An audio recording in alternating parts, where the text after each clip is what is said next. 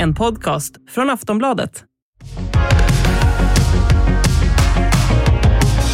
Det här är ett extra avsnitt från Aftonbladets politikpodd En runda till med Lena Melin, My Råväder och mig, Soraya Hashim.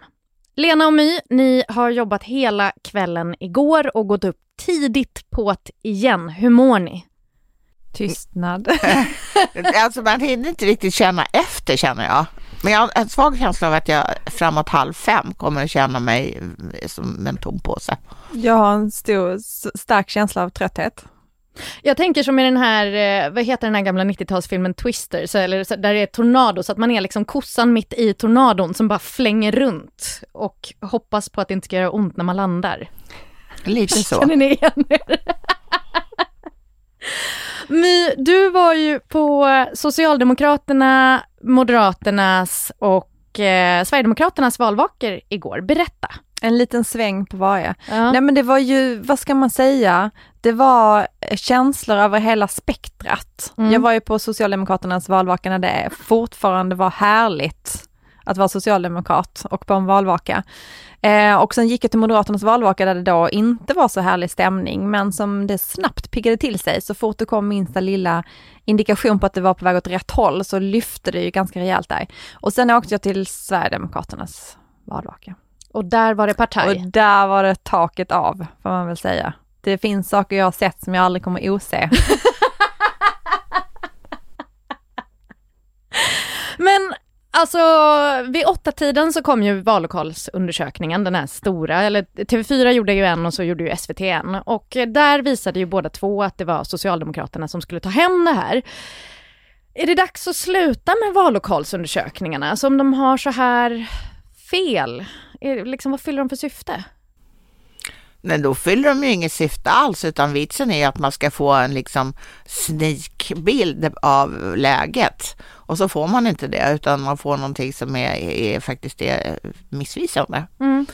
Så att de får väl för, försöka för, förfina sina metoder. Jag vet inte exakt hur de här, går, hur de här olika undersökningarna görs men de, de ger i alla fall inte rätt bild det var ju lite som att de bara hade en funktion igår. Det var att ge Moderaterna ett så fruktansvärt dåligt resultat i den första undersökningen, att de tyckte att allting blev bättre sen. De fick ju 16 procent i den här TV4s ja, undersökning.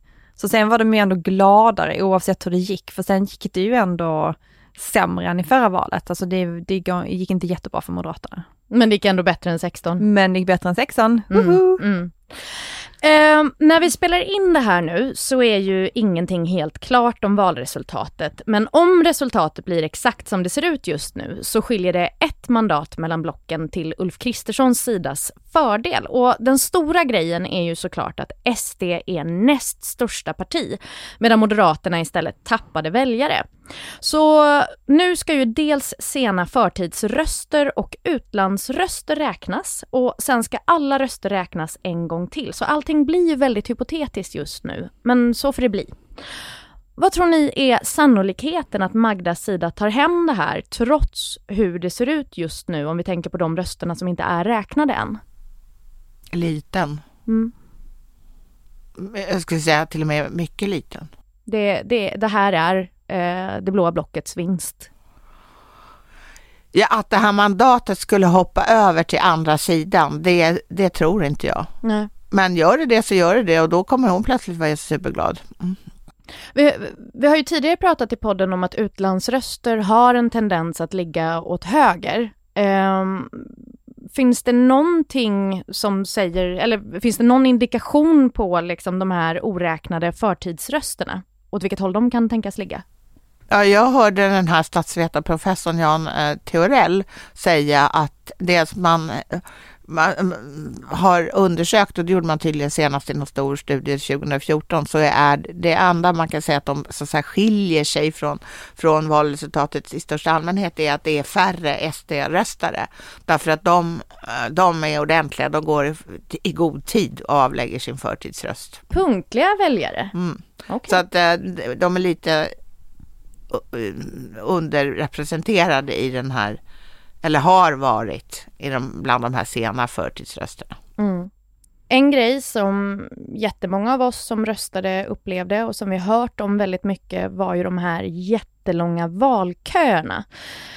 Eh, på grund av det här nya systemet då att eh, även eh, vallapparna skulle vara bakom skärm, att det tog lite längre tid. Vad säger experterna om hur de här långa valköerna kan ha, hur, hur det kan ha påverkat valresultatet? Eh, alltså, den här som professor som jag nyss talade om, mm. han var med och utredde den här förändringen och, och han hävdade ju då att de hade pekat på de här problemen redan från start. Därför att eh, ja, det krävs helt enkelt massa utrymme för de här båsen. Om man ska ha lika många bås för att gå och plocka sina, röst, sina valsedlar som man sen har, har lokaler där man ska stoppa ner själva urnan i. Mm. Så, och det verkar, inte, det verkar ju vara det som var problemet. att det blev trängsel för att få en, röst, en valsedel och sen så gick det gugers vint som helst på de flesta ställen och stoppa ner det i själva urnan. Mm. Men han eh, han äh, sa att vi, det, här, det går inte att veta det redan nu, hur, hur det här har påverkat valet, om det, om det var folk som vände på grund av att det var så långa köer eller inte, utan äh, det får man liksom ta reda på i efterhand och dessutom organisera det här bättre till nästa val. Därmed har de sett indikationer på att det är ett lägre valdeltagande i det här valet än förra valet. Och nu så verkar det ha gått ner lite och då är, behöver man väl undersöka om det har att göra med det här nya systemet eller inte.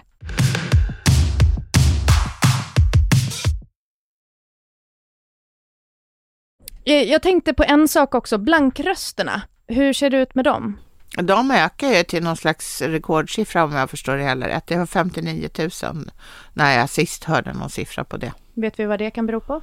Nej, men jag tror ju att det, jag tror att det och det här eh, uppenbarligen lägre valdeltagandet att det har ungefär samma förklaringsmodell. Och jag tror att det är människors protest mot den här, eh, val, den här eh, gångna mandatperioden där folk har skrikit och gapat och eh, avsatt min regeringar för att sen någon vecka senare acceptera att samma regering återvänder. Alltså det har ju inte varit klokt. Mm. Och jag tycker folk med rätta eh, i så fall, om det är det de gör, eh, visar sitt missnöje med hur det politiska systemet tar ansvar för eh, valresultatet. Mm. Det gjorde de inte förra gången och tyvärr tror jag inte de kommer göra det nu Nej, heller. nu har vi fyra nya år med det här. Ja.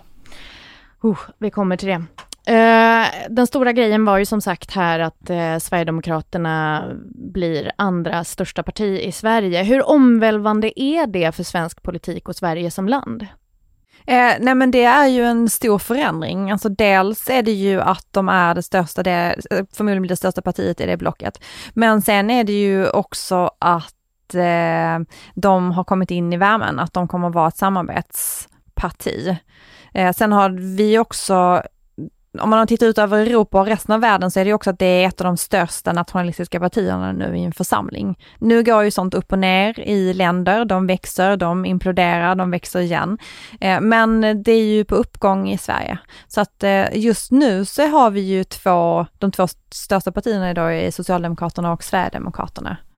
Men alltså, eh, Sverige har ju under mycket lång tid Eh, haft två eh, partier som har varit naturliga regeringsbildare, det vill säga Socialdemokraterna och Moderaterna. Och de har också haft en inbördes, så att säga, samordning är väl att ta ut, gå för långt, men de har ju eh, alltid informerat varandra och helst hamnat på samma linje i stora avgörande frågor för landet. Men mm. de har åtminstone informerat varandra. De har massor med överenskommelser där de bestämmer saker och ting. De har fram till nu eh, bestämt, eh, bestämt helt enkelt till exempel hur utskotten ska fördelas, eh, eh hur många platser det ska vara i, i riksdagens utskott, eh, hur många Eh, ordförandeplatser den eh, högersidan ska ha, hur många eh, ordförandeplatser den vänstersidan ska ha. Så de har, de har liksom gjort upp om makten. Nu, nu så, så måste ju det systemet på något sätt rämna, för det blir ju väldigt konstigt om, om Moderaterna Moderaterna ska bestämma hur det ligger till på, eh, tillsammans med Socialdemokraterna när Moderaterna är mindre än Sverigedemokraterna. Mm. Så att vi, alltså det är massor med sådana här små saker som ändå är viktiga i en demokrati som, där de har hållit på att göra upp. och där det här förhållandet som Socialdemokraterna och Moderaterna har just nu, det kommer inte att upprepas ihop mellan Socialdemokraterna och Sverigedemokraterna. Därför att där finns inte det förtroendet helt enkelt. Så det låter som att det kommer bli en sån riktig formalia höst, eller? Där det kommer vara en massa jidder om vem som ska sitta var och vem har makt i vad och hur sitter jag tror, och... jag tror att en sista spillra av just det här med utskottsplatser och utskottsordföranden och sånt, det kommer säkert då eh, det kommer säkert Moderaterna och Socialdemokraterna göra upp om ändå den här gången, men det är förmodligen den sista gången. Ja. Jag tror att det kommer bli strid också, för det kommer vara någonting som Sverigedemokraterna kommer att kräva också. Så att då kommer de ju att kräva att när det görs upp om eh, ordförandeposterna i utskotten så kommer de att vilja ha vissa ordförandeposter i utskotten. Så att det är ju ett sätt för dem att också visa att de har fått makt. Eh, att även om de nu inte hamnar i en regering så är det här små steg som de kan visa. Det är också små steg som ger dem mer och mer erfarenhet, för det är ju det de eftersträvar nu. För att det enda argumentet man har mot dem från högersidan är ju den här bristen på erfarenhet. Och den kommer de ju tänker de ju skaffa sig för att 2026 eh, tyckte jag på valvakan nästa, eller valvakan igår också, det var ju många som sa att ja men det här är ändå bara början, för 2026 då börjar det på riktigt. Då, då är det liksom, då är det inget, kommer det inte vara något tjafs, det kommer inte vara några diskussioner, vi kommer ha erfarenhet, om vi inte sitter i regeringen innan dess så kommer 2026 vara det valet som som betyder någonting stort. Så att de har ju och har alltid haft ett väldigt långsiktigt projekt. De har ju tålamod i det här partiet. Om, om de vi har harvat in... på ett tag. Men de här utskottsplatserna eller utskottsordförandena som, som de kommer att få, eh, alltså Sverigedemokraterna, det kommer ju vara på Moderaternas kvot. Mm. Så Moderaterna kommer ju för, förmodligen var tvungna att dela med sig av, av sina, de här, de här utskotten som de har fått eh, sig tilldelade ordförandeposterna på, eh, med att det till och med är fler sådana ordföranden från Sverigedemokraterna än från Moderaterna, kan, eventuellt. Mm. Då blir man ju nyfiken på hur kommer Moderaterna hantera det då? Ja, de har inte så mycket val. Alltså, ska Ulf Kristersson bli statsminister så, så måste han ha eh, Jimmie Åkessons stöd och då får han ju finna sig i att gå eh, att lyda lejonpiskan med jämna mellanrum. Mm. Det är ju det här med makt. Att precis som vi har pratat om mycket och som, all, som den ena sidan då ofta påpekar, att Socialdemokraterna säljer sig för makt och börjar betala för makten. Det är ju samma för alla partier. Det är samma för Moderaterna nu. Nu har de, om det här håller i sig så har de nästan samma parlamentariska läge som Socialdemokraterna hade efter valet 2018. Samma svåra liksom, avvägningar, samma risk att bli nedröstad i sakpolitiska frågor eh, för att man, något av partierna håller med någon annan sida. Så att det är ju Ehm, ja, nej men det är ju uppbäddat för fyra spännande år till verkligen. Ja, ja. Alltså, äh, Ulf Kristerssons regering, om, om han står fast vid att han, att han vill bilda regering tillsammans med eh, Kristdemokraterna och inga, inga fler, den kommer ju inte ens ha stöd av 25 procent av, av riksdagens ledamöter som eh, valresultatet ser ut just nu. Och det betyder att den blir ännu, har en ännu smalare bas än den nuvarande avgående regeringen som ju ändå har 28 procent av, av eh, rösterna bakom sig.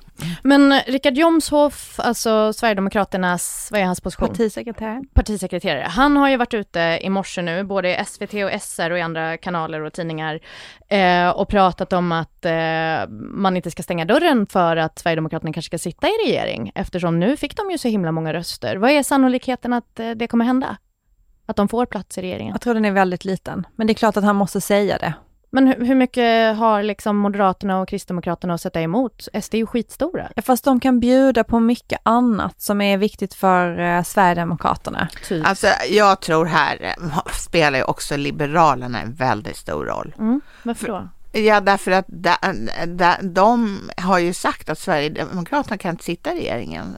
Då, då, då, då, exakt vad det har betytt, men det skulle ju kunna betyda att de inte stödjer en Ulf Kristersson-regering om, om, om Sverigedemokraterna skulle komma in. Så här krävs ju delikata samtal skulle jag vilja säga mellan Ulf Kristersson och de andra partiledarna i, i den här, inom den här blå gruppen.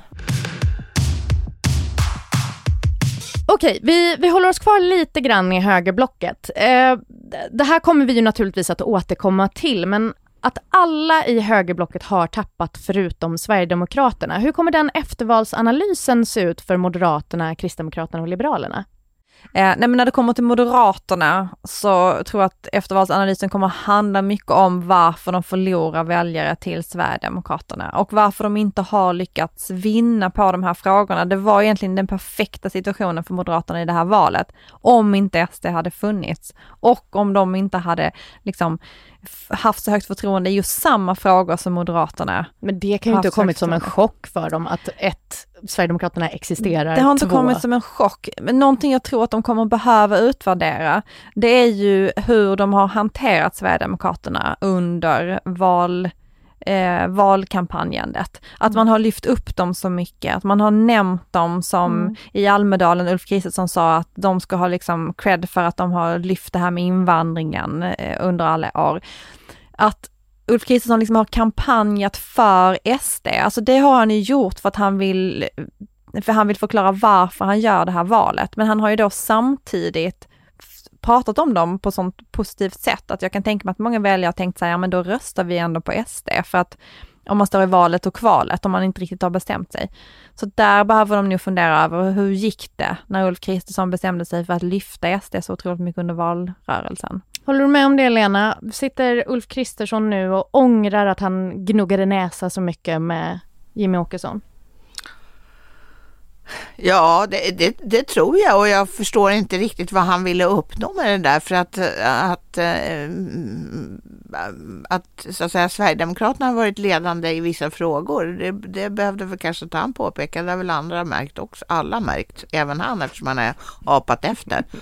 Men eh, så jag förstår inte riktigt syftet. Men jag tycker det är intressant det här du säger att alla de partierna inom eh, högeroppositionen utom Sverigedemokraterna har tappat. För det, eh, för det är precis tvärtom på den andra sidan. De två forna regeringspartierna, har, deras, deras väljarstöd har ju ökat. Mm. Eh, och anledningen till att de inte så att säga eh, har chans, eh, som det ser ut just nu, att bilda regering igen är ju att deras stödpartier, det vill säga V och C, tappar stöd. Mm. Men vi, vi, går till dem. Alltså, hur tror ni tanken hos Magdalena Andersson går nu? Även om hon ökar så har de ju misslyckats med att behålla regeringsmakten. Ja, och de har gjort ett dåligt val. Det är näst sämsta sedan Sverige blev en demokrati. Så även om de slår sig för bröstet och säger att ja, ja, vi har minsann gjort ett bra val, så har de inte gjort ett bra val, för det är det som sagt det näst sämsta. Ja. Nej, men jag, jag tror att hon jag, jag tror att många av riksdagspartier har en ganska svår valanalys att göra. För, äh, eh, äh, eh, dels hur de har ager, interagerat med de andra partierna, men också hur, hur den, här, den här mandatperioden, som, där det har varit rader av svåra problem att hantera, som naturligtvis hela det politiska systemet borde, borde varit intresserade av att hantera, men det istället har blivit käfts och bjäfs om nästan precis allting. Eh, det, är inte, det är inte värdigt. Mm. Så har hon börjat packa väskorna från Sagerska? Har hon börjat packa ner tavlor och sängkläder? Jag tror inte hon får ta tavlorna. men de har, ju, de har ju liksom en, en privat del. Ja. Och den, jag tror inte att hon har gjort så mycket om jag ska vara riktigt ärlig under de här nio månaderna. Men, men varför tror ni då att eh, Socialdemokraterna och Miljöpartiet har gått fram? Alltså, jag tror ju att det beror på Magdalena Andersson faktiskt. Mm. Uh, för hon har en väldigt hög personlig trovärdighet. Och eh, jag tror inte att det beror på Socialdemokraternas politik direkt på det ena eller andra området, utan eh, henne personligen. Och det, det, har också smittat av sig på Miljöpartiet, där jag tror att många har så att säga taktikröstat på Miljöpartiet för att eh, kunna behålla den här rödgröna majoriteten och en, en, en eh, även om den var svag eh, och att Magdalena Andersson skulle kunna fortsätta som statsminister. Du stod i en tv-studio med Per Bolund för eh, typ en, två timmar sedan. Hur, mm. hur var hans stämning? Ja, han var ju uppsluppen. Det, var, man, det är inte så ofta man ser Per Bolund uppsluppen, ska ju vara, man vara riktigt ärlig. Men det, han var så uppsluppen som Per Bolund kan vara. Men eh, okej, okay, nu ser det ut som att de blir opposition. Eh, hur kommer de agera i opposition? Du tänker på om eh, det blir lika turbulent som ja. innan? Alltså jag kommer tillbaka till samma sak som jag säger om och om igen. Jag vet inte om det är en förhoppning egentligen eller om det är en analys. Det är väldigt svårt i, mitt, i min hjärna att skilja på dessa två, men just nu. Men jag tänker att partierna måste fundera över hur de hanterar det här parlamentariska läget. Nu har de fått en chans till att hantera det, mm. alltså ett liknande parlamentariskt läge. Och att det kanske är så här att man behöver fundera över hur, alltså hur agerar man i den här situationen? Och att det här med liksom kaos och eh, regeringskriser och misstroendevoteringar som egentligen bara handlar om liksom, symbolpolitiska misstroendevoteringar, sätt att sätta dit varandra. Eh, att det kanske finns andra sätt att agera politiskt i det här, ett sånt här parlamentariskt läge. Men realistiskt? Det, jag, okej, när jag hör mig, säga, mig själv säga det så tänker jag att det nog är mer en förhoppning. Ja, för jag skulle precis fråga realistiskt. Vad är det som säger att det inte blir på exakt samma sätt? Nej men en liten indikation kan ju vara det här med valdeltagandet. Blankrösterna tänker att du? Att man funderar över så här, det här kanske inte går att, det här, går, det här kan inte fortgå om vi ska ha ett högt valdeltagande, om människor ska engagera sig, om de ska rösta på våra partier. För att det är ju ändå mycket som står på spel när de här partierna, när de tappar tappar. Det är några procentenheter här och några procentenheter där. Men det betyder ganska mycket. Det är människor som inte får fortsätta med sina jobb. Det är mindre pengar till partierna. Det är inte så att, förutom Centerpartiet, det är inte så att de har det så här fett med pengar egentligen. Eh, alltså det finns så himla mycket konsekvenser. Och när man tappar regeringsmakten är det jätte jättemycket människor som får gå, som får hitta andra jobb, som har jobbat i åtta år nu då kanske i, i olika typer av, liksom, i regeringskansliet. Eh, så att jag menar, det, det får ju väldigt mycket konsekvenser eh, när det går sämre. Så att det, det, är ju allvarligt att fundera över hur man ska hantera att det går sämre och att liksom valresultatet går ner, hur man beter sig. Okej, okay, det är en förhoppning. Ja, det är det. Ja. Okej, okay, jag, jag, Nej, men jag ser, nej, du, du liksom, det är ett hörn jag, och du målar jag landade, på. Jag landade i det. du accepterade. Men det är ju ändå en tjock smocka till alla partier och jag, jag, om jag ska vara lite också förhoppningsfull. Så mm. hoppas jag att om det nu är så att vi får ett valdeltagande på, på, som faller med 6 procentenheter och en rekordmånga blankröster så är ju det en tjocksmocka åt alla partier och de borde, alltså om man inte tar till sig det då, då tycker jag nästan man skulle lägga ner som politisk parti. En sak jag funderade på också var ju det här med mm, eh, Centerpartiet. Hur kommer det sig att de fick så dåligt resultat när de var det enda liksom blåaktiga i alla fall partiet som inte ville ha med Sverigedemokraterna att göra? Annie Lööf lät ju inte jätteglad igår. Nej, och det är ju, alltså de tappar ju ungefär 25 procent av sina väljare. Det är ju jättedåligt valresultat.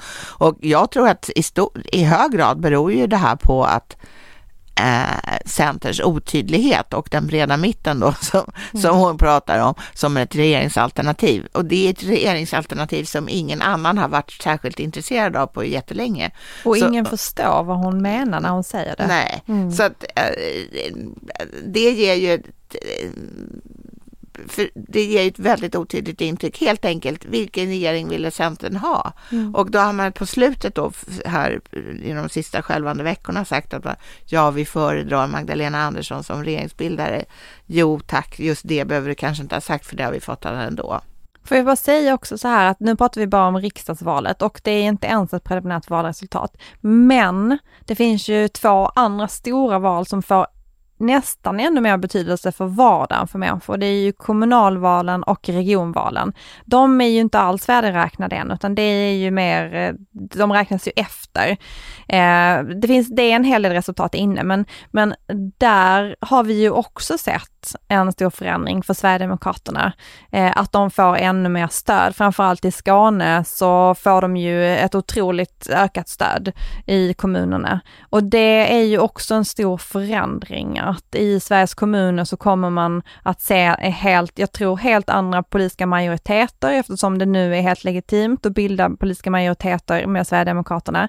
Det gjorde ju kommuner i vissa fall ändå efter förra valet, men det var lite mer frik friktion kring det.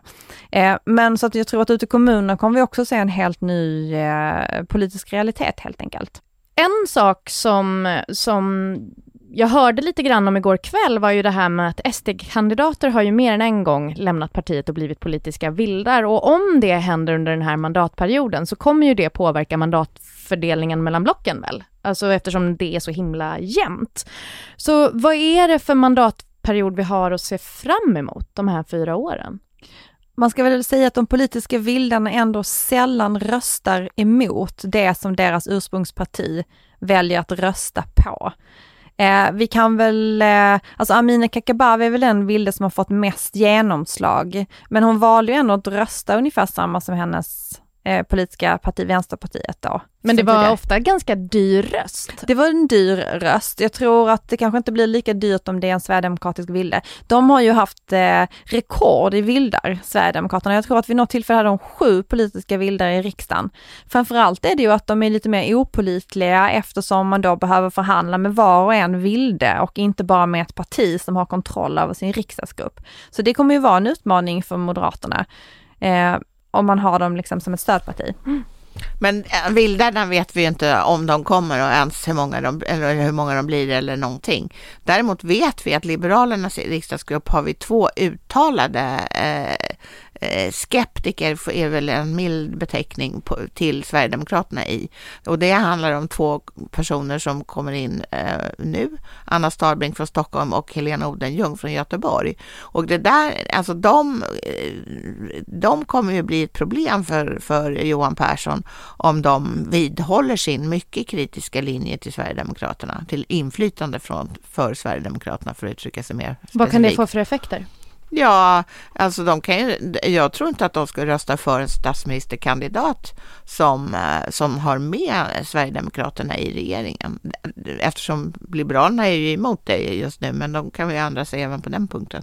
Mm. Okej, okay, så jag ser en framtid som är ganska stökig, eh, inte helt tydlig och eh, ja, det känns som att det är många extra avsnitt i vår framtid. Eller? Jag tror att intresset för politiken kommer inte att, det kommer inte bli mindre, det kommer inte bli tråkigare den här mandatperioden. Äh. Det kommer finnas en anledning att prata om vad det är som sker i riksdagen igen och om och om igen. Men man, man ska ju ändå ha, tänk, hålla i minnet att vi befinner oss i en extremt svår situation i världen och den kan, Sverige står ju inte utan, bortanför det. Vi är inte någon isolerad ö. Vi har kriget i Ukraina. Vi har uh, ett kommande EU-ordförandeskap uh, eh, som ska vara första halvåret till nästa år. Uh, vi har klimatkrisen, icke att förglömma. Vi har en NATO-ansökan som fortfarande inte är beviljad. Till det ska ju läggas de stora ekonomiska problem vi ser uh, torna upp sig här. Det är, det kommer, arbetslösheten kommer att öka. Vid en lågkonjunktur står nämligen för, för dörren. Vi har jättehög inflation. Vi har jätte, och in, i, i det så... Jag bara lägga mig ner på golvet. Ja, nej men det är faktiskt, det är inte en, det är inte en tid då det är, det är upplagt för politiskt fjanteri. Men kan du se en verklighet där vi inte får politiskt fjanteri? Alltså är det sannolikt? Tyvärr inte. Nej. Mm. Men jag undrar ändå hur det känns för Ulf Kristersson. Det har varit åtta rätt Ah, Okej, okay, pandemin var lite sugig på slutet, men det har varit åtta rätt goda år för socialdemokratin när de har regerat. Det har varit mycket pengar, de har kunnat liksom ändå hantera pandemin för att de har haft mycket pengar. Och sen så Och sen är det ett halvår kvar till valet. Och då bara, då bara går det ut för. Och sen så är det den här, den här tallriken som dukas upp. Lycka till, smaklig spis! Hörni, tack så jättemycket för idag. Vi som har gjort det här programmet heter Olivia Svensson, Lena Melin, My Råvädder och jag heter Soraya Hashim. Vi hörs förstås senare i veckan och håller dig som lyssnar i handen genom alla kommande turer. Tack ska ni ha.